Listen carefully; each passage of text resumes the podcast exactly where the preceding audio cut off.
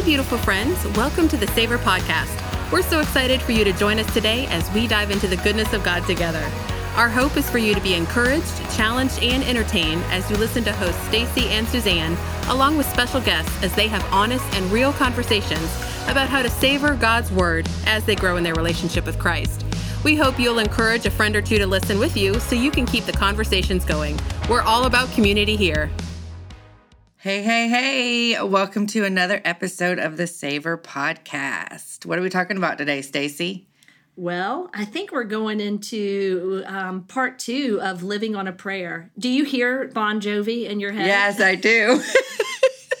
yeah, uh, yeah, living on a prayer. I love that name because it does make me think of that song, and it makes it makes it seem fun. I mean, And- it is fun, but you know, And it totally dates us, doesn't yeah. it?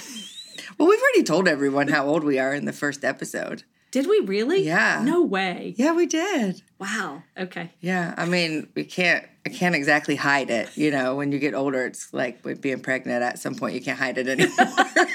Hey, speak for yourself. I work really hard to hide it. I'm just kidding. I'm embracing it. um, well, good. We're it's so exciting to be back. It feels like it's been a while, but it, I guess it hasn't. But it feels like it for some reason. Uh, but before we get started today, I was thinking it would be cool if we did a uh, goal check in because that's what we started this year with on Savor. So, how what were your goals and how, how are they going? Um, let me think. What were my goals? What were they? Oh, yes. I think one of my goals was to grow in intimacy with God. And um, as I started pressing into that goal, the Lord reminded me that maybe I should also try to grow intimacy with my husband. Um, Don't worry, girls, this is a G rated podcast. We're not going to go in detail. Are you sure? I, I mean, intimacy does not equate to sex. You're right. So your mind didn't have to go there, Stacy. But Well, why don't you tell us the the other part of this challenge? That's right. No, but it's true. And I think that that is something that I've struggled with when I think about because my presupposition is intimacy sex. And that is so not true. Mm-hmm. We're kind of taught that, especially as women, when you're the age we are, Yes. right? Like, hopefully, they're not learning that anymore. But Yes. Yeah. And so that's one of the things that God has been reorienting my thoughts about and changing the thought process. Because as I started thinking about, well, how do I grow in intimacy with God? What does that look like? Um, but He did direct me that one of the ways that God speaks to us and the one of the metaphors He uses is um, Christ and His bride, and the church is the bride of Christ. And so that marriage relationship. And so one of the best ways that I can have that intimacy and increase that is by increasing my relationship with my husband. And I think you said, um, I've heard you say something about the best blueprint for how we're doing is uh, our spouse. I heard that one day, like on a podcast. I wish I could tell you what it was, but it was this couple who does ministry for marriage. And one of them said, Your spouse is a blueprint for your growth. And I thought, Oh, I mean, I have never felt more convicted. Yeah. so, um, yeah, I love that saying now. I'm not, Yeah. you know, I haven't started to work on my blueprint yet, but yes, I love that saying. Yeah. So, long story short, um, I began kind of then looking at what is it, what would it look like to have better intimacy in my marriage? And so I started reading articles, and I found one that had some really good insight and just a couple of things that I kind of learned that I'm still working on. So, to answer the question, I'm working on the goal, and I think God's given me opportunity to grow in that. Um, but one of the things one of the articles said was the first thing you need to do to improve intimacy in your marriage is pinpoint a pain point in your marriage or a problem or a stressor and then recognize your fault in it um, instead of always looking outside Ooh, to who that's another- caused that problem. And then uh, ask for forgiveness for it. Maybe to your spouse maybe not because maybe your spouse doesn't know it's a pain point. Maybe it's an internal pain point that you're holding on to um, and that you process that with the lord and ask for forgiveness. And that not only will help open up the door of deeper intimacy with my husband but also my relationship with the lord especially if it's a personal pain point because i think as women we don't always share every frustration that we have. And so sometimes we internalize those things. And so just recognizing my faults. And then the other part of it was um, go have an adventure together or do something you've never done before. And so Chris and I actually just got back a couple of weeks ago from a very adventurous trip together. And there were only two times on the trip I thought I was going to die. So it was awesome. Every day for about eight days, we were doing things we'd never done before, seeing things we'd never seen before. And it was amazing. And it was really great. So that was a really sweet gift that the Lord gave me. That's awesome. I love that. Well, my um, goal, I'm obviously not doing super great on it since you had to remind me what it was a minute ago, but I guess it was to quit cussing Well, no. as much. Yeah. Just don't cuss as much. Right. And I would actually say that I'm probably, without even um, being intentional, I've gotten much better about it. I would say that I've probably cussed more when we've talked in the last three months than you have. See, you're taking on my bad habits and I'm getting rid of them. Um, I don't yeah. want them though, but you're right. I have. yeah, Have so- you noticed that that I have probably No, cussed more? probably because I just I'm used to it. I'm I'm fine with that. Yeah, I'm I'm- gonna tell my husband for a second. He cussed in front of my son's girlfriend the other day. I'm like, Oh. you can't do that. I think I've playing pickleball with your son. I think I've cussed. Maybe his girlfriend was there too. I can't remember, but I forget that I'm playing with kids, and I'll be like, oh, mm. yeah. So anyway, still working on that one, but I'm making progress. There you go. Well, good. That's good. well, we'd love to hear what your goals are and how you guys are doing. And if you have any tips on um, meeting your goals, are there any things that you're doing? Are there reminders that you have that are helping you? Or are you enforcing negative consequences on yourself if you're not doing? Anything? No, no. I think that I just feel more convicted when I do it, knowing that I don't want to do it. And so I think that's probably one reason that I have probably been doing it less, even not not intentionally thinking Yeah. about it. That's it. That's good. And I'm scrolling Instagram. That's what I'm doing to get resources on how to grow in intimacy with God. So Oh, if you guys good. have any great resources on that, um, I think today will be a great resource for you. Oh, good. yes, you're probably right. It will be. That's awesome. Well, good. Well, we're going to get right into part two on prayer. And so, um, one of the things that we caught a lot of feedback from was that you guys like to ask questions and have us answer those questions. So, um, the first question we're going to get into today is a really um, common question there is a verse, I think it's John 14 14, that talks about anything you ask in my name will be given to you. And I think we really love that verse because it sounds really good, doesn't it? I mean, I could go for a cheeseburger and fries and chocolate milkshake right now. So if I pray in Jesus' name, do you think that I would get a chocolate shake and cheeseburger? I mean, I can't say for sure, actually, you know, because God decides what prayers He answers um, as far as when we pray, you know, that way. Yeah. Yeah. well, um, Suzanne, why don't you read that verse to us, maybe in context, a couple of verses around it, or just that verse, and then let's just get into it and talk about what what's going on in John chapter fourteen. Okay. Actually, if it's okay, I'll read um, John 14 14 and then also read a little bit of John 15 because it kind of says uh, a little bit of the same thing. So in John 14 14, um, we see um, that Jesus is talking and he says, uh, and I will do whatever you ask in my name so that the Son may bring glory to the Father. 14 14 is, You may ask me for anything in my name and I will do it. Um, and then in John uh, 15 7, I'm just going to read 7 for right now. It says, If you remain in me and my words remain in you, ask whatever you wish and it will be given you. This is my to my Father's glory. So I think that, you know, when we talk about um, the Bible, that w- the phrase people always say is context is king, right? And Yes. and so it is very true. I think um, this verse was something that I used to say all the time um, because we like to cherry pick verses, meaning I like to just go in here and read John 14, 14. You ask me for anything in my name and I will do it. Yeah. I'm like, oh, great. Like you said, I'm going to pray that I get this job in Jesus' name.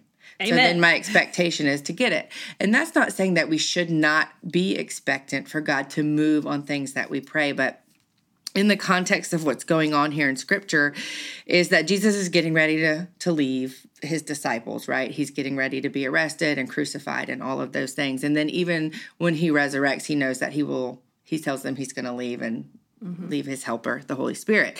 So in, in these verses, he's trying to, I think, comfort um, his disciples, give reassurance to them that the work that they've been doing will continue, even though Jesus won't be present. And so they even say, "Hey, well, let me see the Father, and then I'll know." And and Jesus goes on to explain to them in these verses that um, Jesus's presence equates to present God's presence mm. with them. So just kind of reassuring, hey, what we've been doing is what God's been asking us to do. And so I think he's trying in this sense to show them that they will be empowered even in his physical absence. Um, to continue to do the work. And specifically, I think they're also talking about miracles that we see a lot in Acts. Yeah. Um, and so saying, in my name, these miracles will happen and these signs and wonders will happen in my name, meaning that God gets the glory, God gets the credit, not the disciples. And so then I think we lose some of that because so many times when we're doing ministry, I think we start to depend on ourselves. Yeah. And that's a scary, and we should be scared about that. Like the disciples I'm assuming they may have been at this point. Yeah. Um, and so it's it's talking about that, um, and then in His will. Mm right? And that to me is the kicker. Yeah. That's the hard part for us to grasp because we want it to say whatever you pray you're going to get. That's, that's right. what we want it to say, but that's not exactly what it means. Yeah. And I think we have a great example we're recording this right before we enter into Holy Week, mm-hmm. which is the the week that we celebrate. That's the week before Resurrection Sunday, um, and I think we have a great example of Jesus praying in the Garden of Gethsemane, and mm. he says, "Abba, Father." Anything is possible for you. Mm. Jesus is sitting there talking to his dad, and he says, Anything is possible for you. And if it is your will, please let this cup pass before me but not my will your will be done and i there's a beautiful hillary scott song and it's these mm. three words thy will be done or these four words i don't know i can't count but it's thy will be done we'll probably um, add a link to that song in the show notes because it is a beautiful beautiful song about mm. not my will but the will of god to be done yeah. and that really is the best will mm. and the mm. perfect will because my will is all tangled up in other things. yeah, I love that song. I forgot about that song, but um, several years ago when I was walking through a really tough season, I think that song had recently come out. I can't remember, but um, it was just, I listened to that song over and over again because I did not understand why I was walking through what I was walking through. And I think that's what, again, we can go back at John 15 and see, this is where he's talking about, I'm the vine, you are the branches, remain in me, and I'll remain in you. And it's this whole picture of abiding, yes. right? And so I think, um, and then he goes on to say, after all of that, ask whatever you wish, and it will be given to you. Um, and I think it's in the abiding that our desires become consistent with his desires. Mm-hmm. That's the place yeah. where we can um, yield our will to his, yeah. where we see Jesus say, yeah. Not my will, but yours be done. Um, but Jesus that he still asked for what he wanted. Right. Right. And that's okay. We're not saying don't pray and petition God for things that we truly desire, but it's in um, the abiding that we can begin to yield even yeah. when we don't understand. Yeah. It's the same with that verse that, you know, he'll grant you the desires of your heart. Right. Well, the yeah. first part of that verse says, the first part says, seek my kingdom and these things will be added to you mm-hmm. you know mm-hmm. he will grant you the desires so it's first seek the kingdom of god and what happens is then like you said our desires get rightly ordered because one of the things that I've been reading a lot lately is you know I'm passionate about women believing lies. I do mm-hmm. not want women to believe lies. Ladies stop Amen. believing the lies that the enemy is telling you um, and one of the things that I've discovered is so often we blame the enemy for all the lies, and he is part of it. He's the initiator of those, but then they get paired with our disordered desires. And this is an example of where my desires may be out of order and I don't know that. But when I begin praying and speaking and seeking God's kingdom, then God can reorder my desires. And so maybe the thing I desired, maybe that job that I was desiring so desperately, maybe that was going to be the downfall of my marriage. Maybe mm-hmm. that position I was so desperate for was going to cause the fracture of a relationship with my child. Um, and so I don't know that because my desires are out of order. And so I think that's the kind of heart of what you're saying about this passage is that it's lining up our heart and our desires with what God's will is. A hundred percent. And I think when you were talking about desires and what are God's desires, I, I, there's a verse I don't know where it is. Hopefully you know, but it says that He desires that no man shall perish. Yes, I think it's in First Peter, First or Second Peter. All right. Well, if you don't, if that's not, just Google it, y'all. Um, but we'll anyway. try to add it to the show notes. Kelly, um, if you're listening, Kelly, can you get that in the show notes for us? So you know, if that's God's desire that no man shall perish, then what a how does that change how we pray? How does that change how we pray about our gifting? How we use our gifting? How we mm-hmm. steward our time? How we steward the answered and the unanswered prayers mm-hmm. that god gives us? You know if you keep reading um, in john 15 i do find it interesting before i get to this part that right before it talks about um, pray in my name and, and it will be given to you that kind of thing what we're talking about is talking about the pruning Mm, yes. Right. And it's talking about um, the pruning sometimes is where we really develop that intimacy with God when we're relying on Him through the pruning. At yeah. least that's been my personal experience of pruning. And when I talk about pruning, you know, that can mean hardship, it can mean getting rid of your idols getting mm-hmm. rid of mm-hmm. the dead things throwing the things that don't give life to you all of all of um those kind of things your your wrong desires mm-hmm. maybe working through that and that's all pruning and then there's the abiding in our will but um after that it says um it, it goes on to to say not that these things are so that you can remain in his love and have his joy but also so that the, the disciples I don't know why I just stuttered, but the disciples, um, it says so that they may produce fruit. Mm and prove to be the disciples. Because again, this is what we're trying to do. He desires that no man should perish. So he needs his people yeah.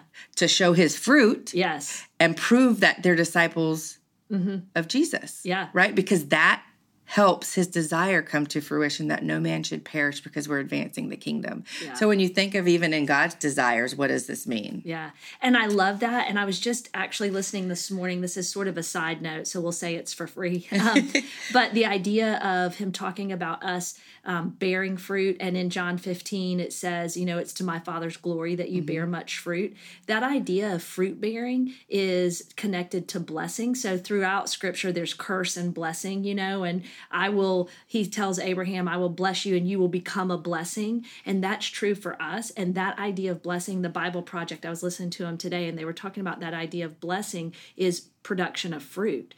And so it's a blessing of God, and it's a that bearing that fruit is part of the blessing. And um, I just think that's a beautiful picture to tie into that language that it's God's desire that we bear that fruit in honor of Him to show His blessing that He has poured out on us abundantly.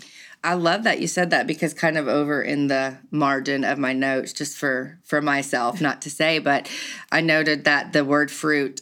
Um, obviously it's the same word but in scripture in luke 142 it says blessed is the fruit of her womb mm. and it's the same word for fruit there which to me is life yeah right and yeah. isn't that the blessing that jesus came to give us absolutely life and yeah. so you know what are our prayers reflecting and how we're praying those same prayers that god desires yeah yeah so. Absolutely. So, you know, praying prayers that produce life and speak life. We say it a lot, um, you know, that we want to speak life into other people. I'm not the author of life. Jesus is the author and perfecter of my faith, and He's mm. the author of life. He's the one who gives life. And so when I say I want to speak life to people and I want to be a voice of life, there's a song we were listening to last night at Soaking Prayer. I want to speak Jesus, mm. you know, I want to speak that life into other people's lives. And so if you're listening to us today, the whole reason we're doing this is so you will know the goodness of God, so we can speak life into those areas where you feel like maybe there's been a curse that's put on you, there's a, a taking away of something from you, because that's the contrast of the blessing. And so, um, no, to be able to speak that and speak that in prayer and to go before our Father in prayer and partner with Him and say, We want to be abiding in you so that there can be life and much fruit for the glory of God's name. Yeah, absolutely. And again, I just want to reiterate that this is what we're saying does not mean that you cannot pray for the desires of your heart. That's right. If you're unsure they match with God's desires because you don't know his will right now or whatever it is, Right. his will for that situation in your life. It just, um, I think we just wanted to clarify what these verses mean because they are so often cherry picked. Yes. And people get upset with God, I think, because Yes. they're like, well, I'm praying and you said you'll give me what you want if I say in Jesus' name. Yeah. Right. And so I think it's just, I mean, I pray all the time for things I want, things for my kids, things for um, all kinds of things. And that's, that's good. But I think this helps you understand more when you don't get the answer Yeah. you're looking for. In fact, I had somebody message us on social media and it's, and they said, sometimes I'm, I'm learning that sometimes um, answered prayers are closed doors, Yes. um, which when you feel those doors close, it can feel like a disappointment. But like you said, you don't know what's ahead, and God does. Yeah. Um, and also, just in my own life, things that I, you know, went through or prayed through, you know, I was thinking just the disappointment that I felt in God too. Yeah. Disappointment, but I have learned that sometimes God's disappointments are leading us to, um, you know, what maybe His divine appointments are for us. That's good. Yeah. That's so true. That's so true. It's hard though; the journey is tough. Yeah, no, it is. And when we think about all of this in light of the point um, of John's gospel, John said, I'm writing these things so that you may believe. John's whole point was so that people who hear this will believe that Jesus Christ is the Messiah, the Savior of the world. And so that's that's the reason he's writing all of this too and, and that's our confidence knowing that and i love it. That brings us to um, i think it's first john 5 verses 14 and 15 it says this is the confidence which we have before him that if we ask anything according to his will he hears us and if we know that he hears us in whatever we ask, we know we have the request which we have asked for him. And again, there's a confidence that he hears us. But I love in scripture, it tells us that sometimes we don't know how to pray, mm. and the spirit intercedes with moans and groans. And I think I've always saw that as I'm just at a loss for words but just possibly could it be that it's not so much that i'm at a loss for words? Because if y'all know me that's very unlikely that i'm at a loss for words. Me too. I, I got a lot of them I can right? relate to that. yes. But could it be that the words that are coming out of my mouth are not the words that should be coming out of my mouth? And the spirit's sitting there going yeah i know i know what she just said but let me tell you what she actually means. Let me translate that for you. I don't know. It's just a thought that maybe um, because I'm so like to your point, don't not ask God. Don't not ask God. But I think what we're trying to say is don't get so caught up in the result at the end. Our confidence is if we have prayed it and we think that it's in alignment with his will or in accordance with his will. And it's not, then we have confidence that he's heard us. And then we know the Holy Spirit is there interceding. And Jesus is sitting at the right hand of the Father and he's whispering in the Father's ear on our behalf. Like, "Hey, this is real. Let me translate for Yeah, you what she yeah. really means." I love that. I love that. Even this morning, I thought about that verse because there are things that I have just been praying for and praying for, you know, persevering in prayer for these things. And sometimes, like today, I mean, I just don't want to say it all again. I Yeah, mean, that's true. I just don't feel. And Oh. so, you know what? I was like, you know, God, you know my prayer, you know my heart. And I just sung in worship. I mean, Yep. luckily, no one could hear me, but I just turned on some worship music and I spent that time in worship because God already knows the desires of my heart. Yep. Um, and so I think it can mean all of that. yeah. Yeah. Absolutely. That's good. Okay, well, then I have a question. Another question is oftentimes in scripture, they talk about prayer coupled with fasting. What does that look like, and should we fast? You know, I love that question. um, yeah, the fasting and prayer are coupled together. And I think sometimes we don't talk about fasting that often, or we try to make it easier to um, do than what I think it's calling us to do in scripture. I um I think God gave me this analogy about fasting a long time ago and it really helped. So um when my kids were younger, they loved to play on the iPad.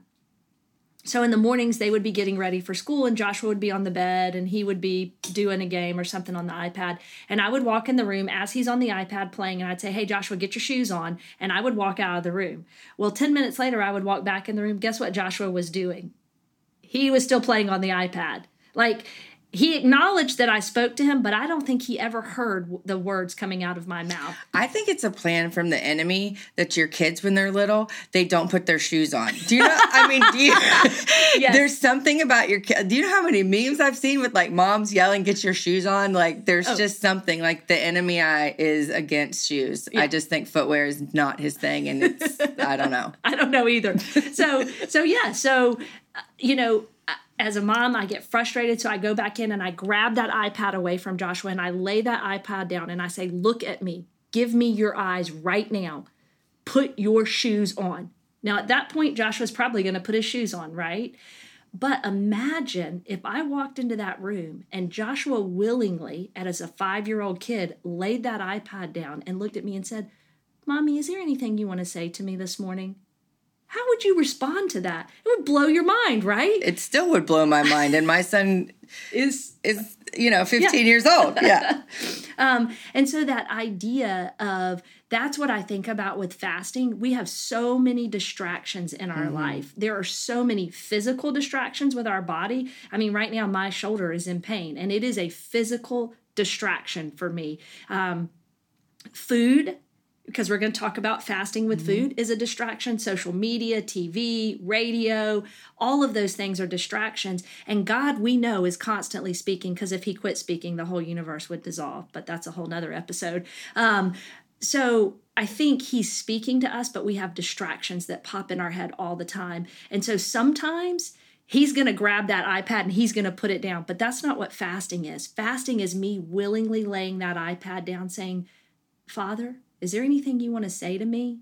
And as a mom, when if Joshua had ever done that or Emma had ever done that, I would immediately say, Emma, I love you. That's what I want you to know more than anything else in mm. the world. If you're mm. willingly coming to me and saying, Hey, mom, is there anything you want to say to me? Anything you want to speak over me or speak to me? My first reaction to my child would be, Yes, I love you. Mm. And that is exactly how the Father responds to us, I think, when it comes to fasting. Mm. That that's one of the first things and the most common thing that he speaks to us but that's the heart behind fasting i think it's gotten wrapped up asceticism the denial of self so um, some people tend to fall asceticism is a type of spiritual discipline and there's some people um, who've taken it to extremes. A lot of um, monks there you can read about. And you define that as a denial of self. Yes, asceticism That's is countercultural. Huh? Yeah, yeah, yeah. Um, and it is a real spiritual discipline. But some people have taken it to the point where it's unhealthy. Sure. Um, but that's where this practice of fasting kind of lies in that area. And I think though there's some there's something real about setting aside a time to deny myself food or deny myself the um, privilege of just kind of zoning out and watching TV or scrolling social media to separate myself from those distractions to draw near to the Lord. And I think there is great benefit in it. Um, so I definitely think fasting is something that we should do. As a matter of fact, you and I were talking earlier. Uh, we are in mentorship together, and we've had um, our meetings and we've talked about prayer. We've spent a whole month kind of talking about it. And a couple of years ago, Katie was in our mentorship, and she said something that really kind of convicted me. Yeah, yeah. So um, I have practiced fasting, but um, I have often just said, um, you know, I kind of have issues with food. I'm I can't can't fast food and um and for a while I would fast other things occasionally when I felt like it, you know, or felt prompted to do so is what I should say instead of felt like it. Um, but she said um, that scripture says when you fast, not if you fast. Mm. And that really kind of just really sweetly. I love Katie. She is a beautiful woman of God and I just felt so convicted. Like a conviction is good. Oh, like oh, yeah. when when you're convicted by the Lord, it is a sweet it's more to me like a it feels more like a light bulb moment. You know, yes. like a revelation that you're thankful for. That's yes. what that's what it feels like to me. And um so do you have the verse there? Yeah, yeah, I do. I do. Let me read it to you guys. Um, it's Matthew chapter 6, starting in verse 16. And it is um, basically the disciples said, Lord, teach us to pray. And he goes through the Lord's Prayer, which, if you aren't familiar with that, um, go back and listen to part one on this. We go into that a little bit. Um, but then after that, he talks to them about fasting. So he just finishes talking to them about the Lord's Prayer. And then Matthew 6 16 says, And when you fast, and that's the key right there, not if you fast. Mm-hmm. The assumption was it was a spiritual discipline that they would put into their lives, and it's connected with prayer. So it says, And when you fast, do not look gloomy like the hypocrites, for they disfigure their faces, that their fasting may be seen by others. Truly I say to you, they have received their reward. And again, verse 17, it's repeated, but when you fast. So when you see that in 16 and 17, that same phrase repeated, that is a stop, stop, stop, stop. Pay attention to that. Again, he's saying not if you fast, but when you fast. Anoint your head and wash your face, that your fasting may not be seen by others, but by your Father who is in secret and your Father who sees in secret will reward you. And I just think that that's a really beautiful um, picture of fasting. And then it goes on actually in Matthew 6. It continues, and the next thing is don't lay up for yourself treasures on earth, but lay up, store up for yourself treasures in heaven. Don't lay them on earth, because if you lay something on top of something, it can get grabbed and stolen. But if you lay them in heaven, in Christ. There's an abiding there that cannot be separated. And so, this idea of when you're storing up your treasures in heaven, I wonder because it's so related to fasting right here, if one of those treasures that we're storing up in heaven is the fasting that we do here on earth hmm. because he says your father who sees in secret will reward you and so i just wonder if there's not something that is happening that we're going to receive some of that blessing mm. in heaven for the times that we've fasted on earth. Now, I have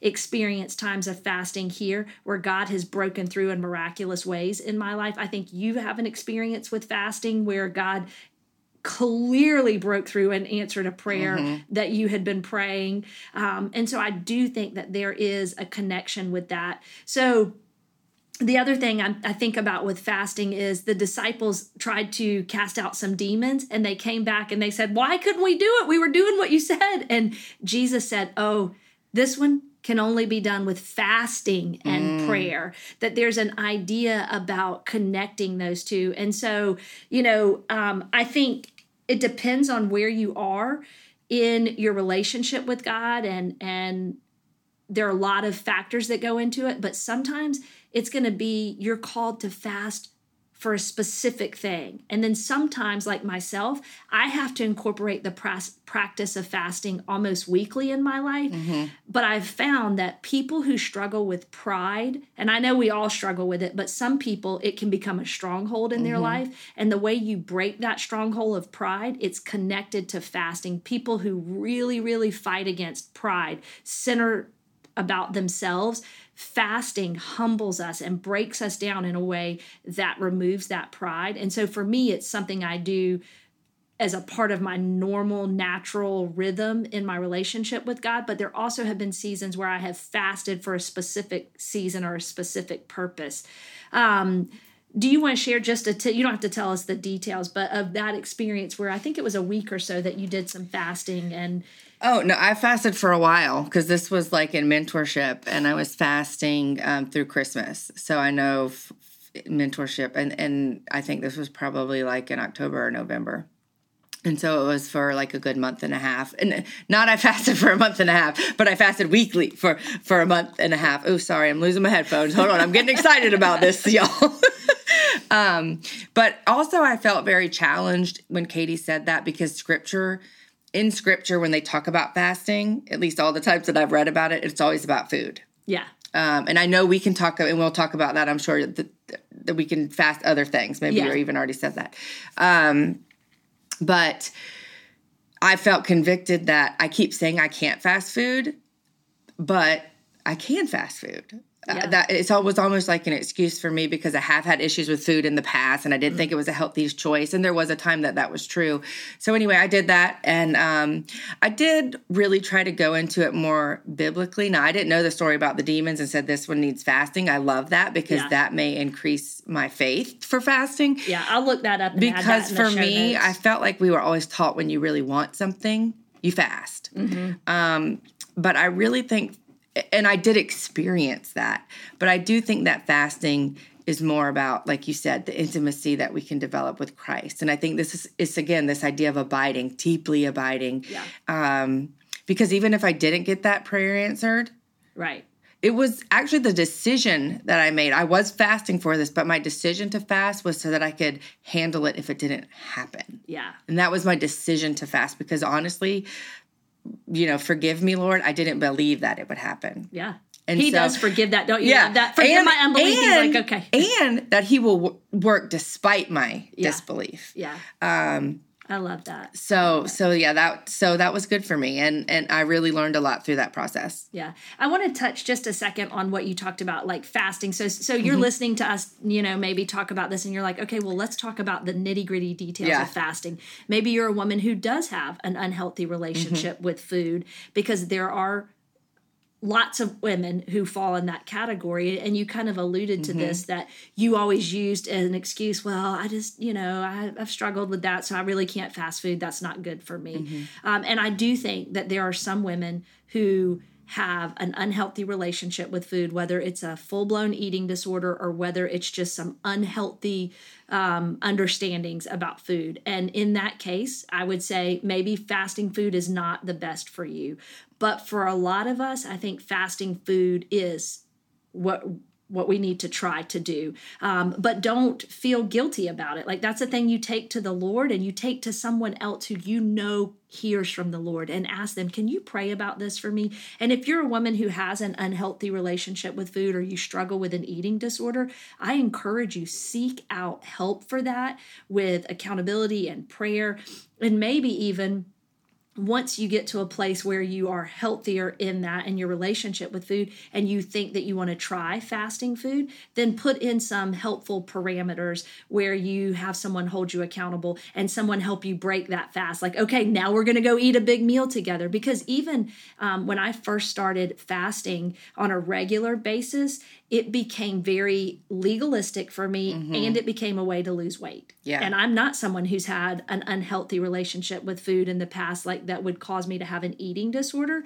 And- But it still became a scale thing for me. I'd get on the scale the day after I fasted and be like, ooh, yay, that's great. Yeah. I feel good about that. And so the Lord told me, you've got to stop doing this. So I had to take that off of my plate for about a year until the Lord could heal up some things inside of me. And then I could go back into that practice of fasting. Um, and then there have been other times when I have not eaten food all day. And in my mind, I was fasting. And I remember one afternoon, I had gotten home from work and I was so hungry. And all day at work, I had not done any work really. Because there are days when i come to work and i don't actually work. I just um, not good with my time.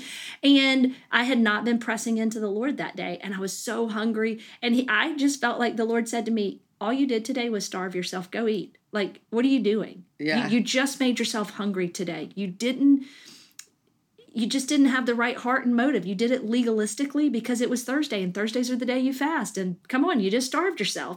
Because there are times in Scripture where He says, "Fasting's not what I want from you," because it's it's about the heart and the motive. And so I went in and ate a piece of pizza Yeah. and said, "I'll try again another day, Lord." And so I do think um, that those are some thoughts. I have had people ask me, like, "Well, how do you fast? Like, what's a practical fast for me?" I'm not saying this is for everybody, but for me, what I typically have done is I'll eat dinner with my family in the evening, say six or seven o'clock at night, and then I won't eat again. I won't break my fast until the next night at dinner. So maybe it's not technically a 24 hour fast for me. I didn't always start that way. Sometimes I would just fast lunch, Um, you could do a single meal. But I do think there's something about denying ourselves that natural physical urge of being hungry and then pressing into the Lord through that. And that feeds our spirit. Um, so those are just some thoughts about it. Yeah, I think that's great. I love the idea of fasting from dinner to dinner, especially if you have family or you yeah. know those kind of things because you don't want to miss out on, and god doesn't want you to miss out on that yeah. family time probably um, but yeah I, I, think the motive of your heart in fasting is super super important and yeah. if you can't get that right or you're struggling to get that right then don't try to fast yet yes i totally agree or at least don't fast food um, or or like you said there was a great tip fast one meal or fast yes. coffee for the i mean i'd rather fast food me all too. day than fast coffee. But I'm just saying, like, if, for you, if you're able to fast yeah. your coffee or tea that day, like, try it, practice it. This is a yeah. spiritual discipline, which also is a practice, a spiritual yeah. practice. And I just need to be honest with you, ladies. Um, when I fast, I do not fast coffee. I drink oh, coffee and water. I do mm-hmm. try to limit my coffee intake on that day. And uh, we have a ton of resources about fasting. Yeah. And all these doctors will tell you, you know, coffee's a stimulant. You shouldn't drink it. Y'all, I don't care. I don't care. I love my coffee. Yeah. Um, I've only fasted coffee once in my life, and it was when I did a week long fast. And um, God was miraculous. He intervened in a miraculous way. And but I sure went right back to my coffee. Yeah. yeah, yeah. So we if you have questions, specific questions about fasting or anything like that, just just let us know. Yeah. Yeah. For sure. Um, okay, so I have a question for you. Okay. Um, I have heard the term contemplative prayer. Oftentimes, I'm confused by this term and the meaning of it. Can you please explain the heart behind contemplative prayer? Oh, I love this question. And we're going to have to, I think, really sit here for a minute because this has become um, what do they call it when they take one word that's good and make uh, linguistic theft? Oh, yes. I, I, don't know. I think Alisa Childers or somebody uses that word, but ling- linguistic theft. So, contemplative, contemplative prayer, in my mind, in my mind, what contemplative prayer means is just where we kind of retreat to a quiet, still place um, to be with God. It, it is to me. And I think when I think of um, that too, I think more of where I'm doing less talking. I'm still talking, but I'm doing, I'm trying to do less and be very intentional about trying to hear the still small voice. Yes. You know, um, in um, Kings when it talks about in First Kings when it talks it's I have it here. Um, First Kings nineteen twelve when God spoke to Elijah, he talks about the gentle whisper. Yes, and the some of it is says the still small voice, and so sometimes we have to quiet down, like you and I say we are you know like to talk a lot. So for me, that's more important to try to quiet to hear God's voice. Um, but I do think that, uh, and and it has its origins in Christianity. Uh, what is the word? Levina decto? No, that's lecto divina. Yes, which is basically reading scripture, reading scripture out loud. Or, yes, in a prayerful manner. Right. Yes, right. Yes. Which is very that yeah. you should do that. That's that's great.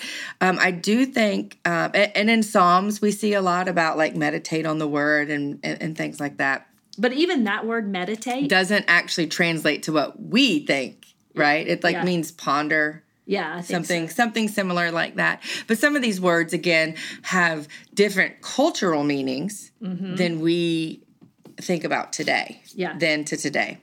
Um, Has the word been hijacked the, the linguistic theft so explain that a little bit more to us so if you're reading you know if you just google that Oh yeah. What are you careful. probably right? Why should we be careful? What are you probably going to find if you start googling that? And should you go down that path of what the top hits are when you Google that? Um, I think that if you are well versed in the scriptures, uh, then you can go down that rabbit hole because I do think, like today, I watched two videos by Richard Rohr um, on contemplation con I can't say the word, but contemplative. Yes, contemplative. I keep wanting to say contemplative, but it's contemplative prayer. Who he has a whole center on, you know, that word. And so anyway, what I'm trying to say is that it has become a very new age kind of thing, very mystical. So is Richard Rohr someone that we want to listen to? Um, no, I would say no. Okay. I personally, um, because I don't think it's a secret on here, I am a Christian um, that subscribes to that the Bible is true. Um, and he does not. I, I actually would go as far as to say, and, and this can rub people the wrong way. I wish we could disagree on topics without people canceling each other. Yes. Right? Um, so if you love Richard Rohr, that's great. Let's sit down. Let's talk about it. Tell me what you love about him, and I'll tell you things that I saw that he said that I thought was truth. Um, but for the most part, I would I would lend to say that he's a false teacher. Um, Mm.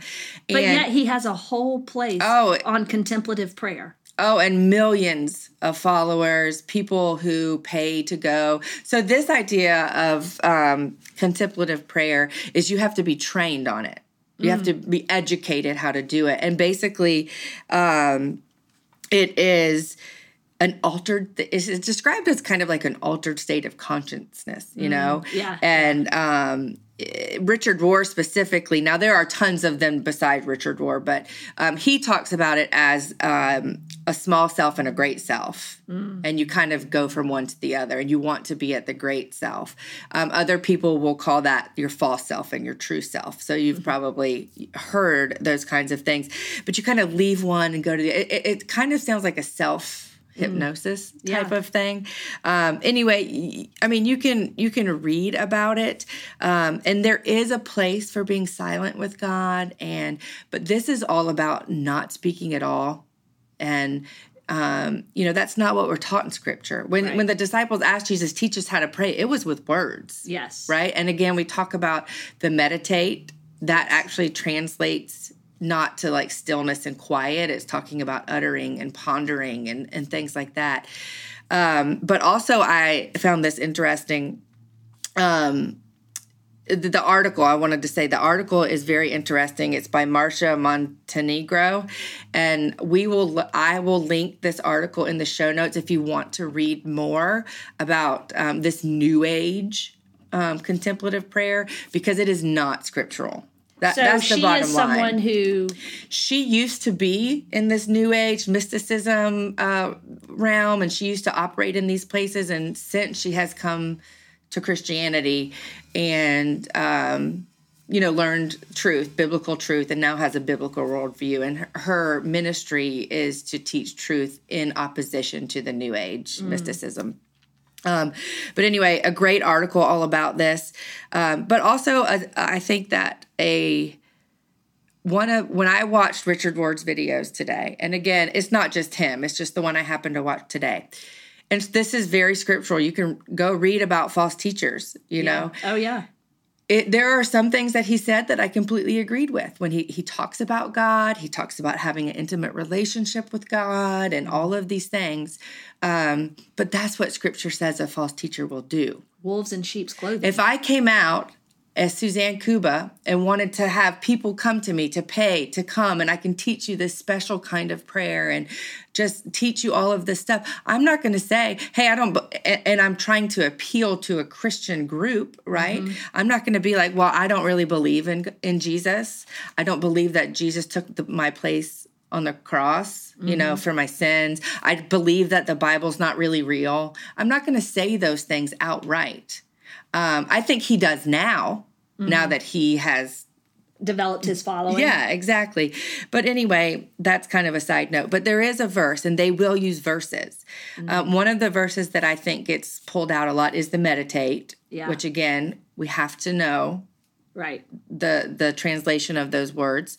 Um, and be still and know. Yes. Be still and know. Psalm 46 10. We, they be still and know is just the idea of stilling your mind so that you can reach this altered state of consciousness and have nothing, you know, in. But that verse is actually talking about stop fighting, Yeah. stop striving against me. And what's the rest of that verse? It's not just be still and know. Be still and know that I am God. Right. Meaning God has got this. Yes. Um, so it really doesn't have anything to do in my mind with prayer. no. The verse, but they use it a lot for prayer. So anyway, I do think I could we could talk on and on about this, and I do find it very interesting. But I think, again, it just reiterates the purpose of what we are trying to do here is to talk about um, biblical literacy and why we can't cherry pick verses like we talked about in the beginning, why we can't just see what I say about scripture, even what I say. Go see what I say about John 14 and John 15 and double check that. Make sure I did my research correctly. Make sure yeah. I'm understanding it correctly. Um, because you can't know, if I don't know scripture, then I can't recognize someone like Richard Rohr who is teaching it so incorrectly. Yeah.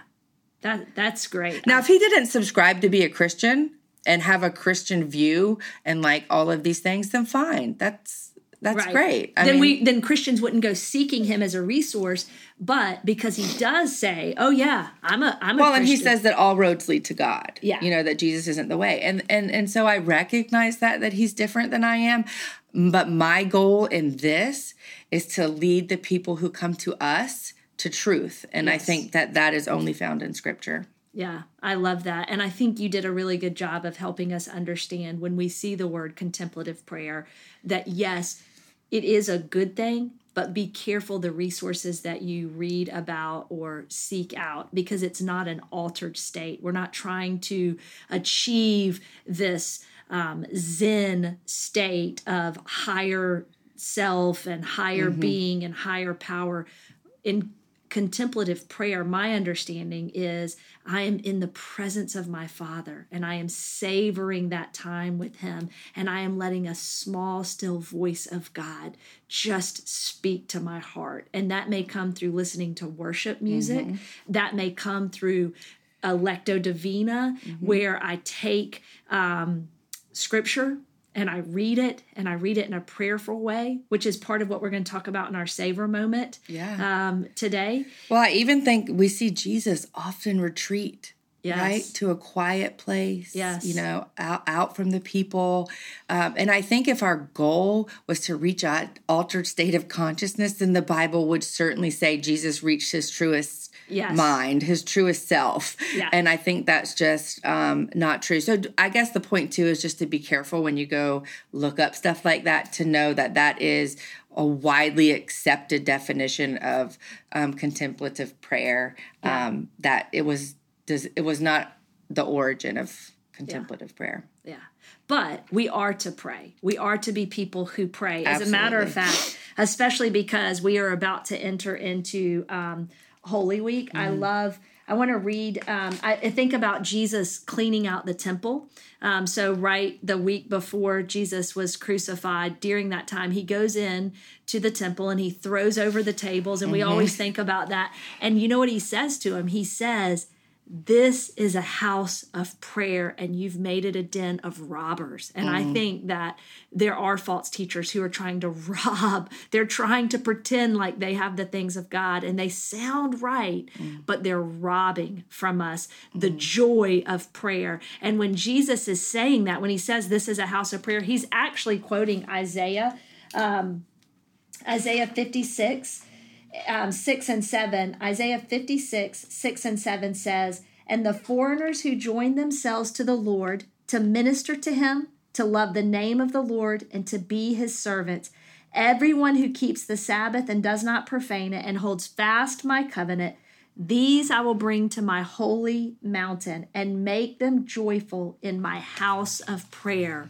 That is what Jesus is alluding to when he says, This is a house of prayer, entering to the holy mountain, entering into the holy of holies with God Himself, which we know Jesus made a way for us because we know that when Jesus was crucified, at the moment that He said, I give up my life, there mm-hmm. was a great earthquake and a darkness, and the curtain, the veil was torn in half because we can now enter into the Holy of Holies because Jesus Christ's blood on the cross atoned for my sin. It covered my sin and has made a way for me to enter into that Holy of Holies. And there is joy in the house of the Lord, which mm. is a mm. house of prayer. I love that. I love that. That's beautiful. Yeah. So, our savor moment is, um, you know, this week I've been studying and reading a lot out of the Gospel of John. And I think, Suzanne, you've been spending some time in the Gospel mm-hmm. of John as well. Um, John chapter 17 is known as the high priestly prayer. And um, John chapter 17 is a beautiful, beautiful chapter where Jesus, the night that he is betrayed, is praying and his disciples are there with him. And John records this prayer. And I, I just think it is so beautiful. Um, and as Jesus spends this entire time praying to his Father, he's telling his Father that he has said the words that his Father's given him, that he's glorified his Father. He's looking up to heaven. And then I love John 17 20 says, I do not ask for these only, talking about I'm not asking um, God, Father, for you to give me just these only, but also for those who will believe in me through their word.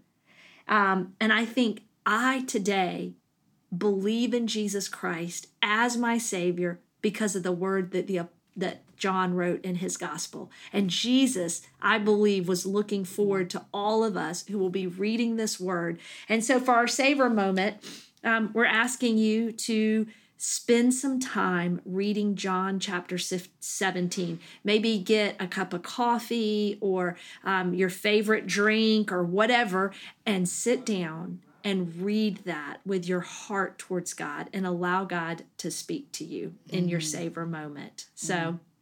And if I was doing it, I'll just tell you what my favorite drink is right now. Okay. Okay. So if it. I was doing this during my savor moment, I would go get me a bottle of ginger beer. There's a specific kind. I'll link it in the show notes. Actually, there's two. and she's beers. tried them all. Yes, I have. I have. I have. Um, there's two ginger beers that I'm loving right now. They're extra spicy ginger beer. Um, I'll link them in the show notes for you guys. But I take my ginger beer and it does not have any alcohol in it. And I get a little tincture of this hot oil, this habanero, and I put about five or six drops of it in there. And it is the best thing in the whole world. Now, the tincture I cannot link in the show notes because it's always given to me as a gift because someone my husband works with makes it and I am highly addicted to it. So, so ask Stacy, she'll give you five to six drops for yes, one. Yeah, for one. She's very stingy with it. Just kidding. I don't even I don't yeah. like that. I stuff, will yeah. tell you that the oil, the tincture that I put in it is a hundred proof, I think. So I think there's some alcohol in it. But I mean I'm literally putting It's five to six drops. Yeah, it's drops. So yeah. I think it's okay. But my husband told me I might have a problem because he's pretty sure I'm addicted to it. but it is that's my go-to drink right now. Uh-huh. Um, sometimes I would put in like uh, pineapple juice, but then that makes it too sweet for me. So the spicier, my lips are burning, back of my throat's hot. Yeah, uh, it's good. That's my go-to. Yeah. What's your, what would your drink be if you were going to do this savor moment? Which we will. We'll do our savor moment and um, vodka soda. No, I love it. no, um, I really don't drink a lot other than coffee and water, so I'm kind of uh, I'm kind of boring. If you went to Starbucks right now, what would you order? An americano, which okay. is just espresso and water. yes. And speaking of that, their Venti ice water is like the best ice water in the world. Yeah, you and Sarah say that. I don't I don't know. It tastes like water to me. Oh but. no, it's good water. It's good. It's good. He is the living water. So we hope that you have enjoyed this um, part two of Living on a Prayer episode. And we just want you to know how much we love you and we are praying that you will taste and see the goodness of God as you savor those moments with your Father. Thank you for being with us today here at Savor. This podcast is a ministry of Crosstown Church. For information about SOAR Women's Ministry or Crosstown Church, please visit crosstownchurch.com or download the Crosstown app. If you enjoyed today's podcast, please remember to like, subscribe, or leave a review. This helps people find us.